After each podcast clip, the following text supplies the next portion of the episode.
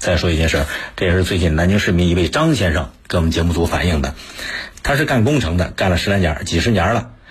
呃，二零一六年开始呢，他承接了南京江宁金鹰天地的部分施工项目，这施工整个过程挺顺利的，活儿快快干完了，最近得结算，有问题了，还剩下两百多万的工程尾款，但是呢，金鹰商场要求他得拿近百万的购物卡来抵这个工程尾款。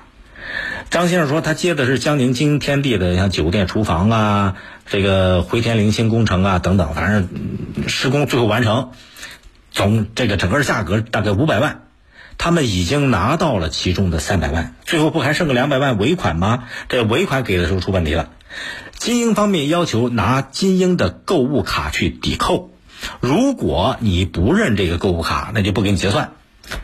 张先生给记者提供了一份承诺书和一份委托付款函，两份材料的内容基本上都是一样的，就是要求张先生以自己的名义向金鹰国际商贸集团有限公司购买九十五万元的金鹰购物卡。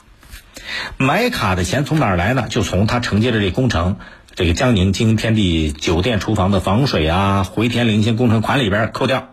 直接付给金鹰国际商贸集团中国有限公司，就拿这个上近百万的这个购物卡来抵他的工程款。张先生说，如果他真把这九十多万的金鹰购物卡买下来，没法处理，怎么办？他只能低价把它卖出去。这要是一转手，得损失近二十万。张先生着急啊，就找到项目负责人，希望能够把这事解决，但是人家不答应，始终不松口，最后连电话都不接了。然后前两天，这记者就陪着张先生，二十二号那天陪张先生又到了南京江宁金鹰天地的项目部。工作人员说了，说他们也是按照上面领导的意思那么办的。张先生，你要不认购这个金鹰购物卡，想拿这两百万的工程尾款是比较困难的。为了证明自己说的话是真的，不是蒙人，这位现场工作人员还当场。拨打了其他工程单位负责人的电话来证明，你看人家都是这么干的。张先生心里边抹不开啊，张先跟记者讲了，说自己是按照合同约定内容，该干的活干完了，该收的工资收了，而且验收合格。那你既然干完了活就按合同来呗。经营公司你应该按照合同约定，通过银行转账的方式，你把工程尾款付给人家，干嘛现在还得强迫他去买？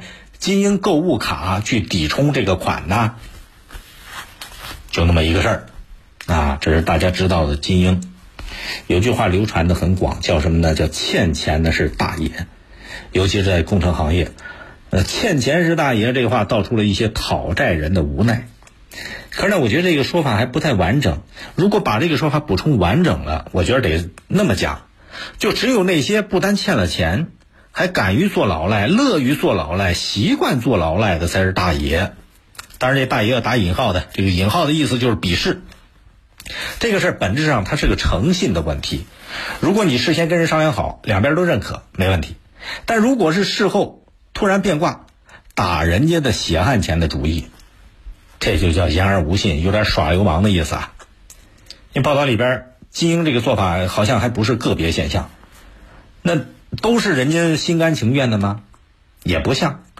如果存在强买强卖的现象，那相关部门就得从维护市场环境的角度。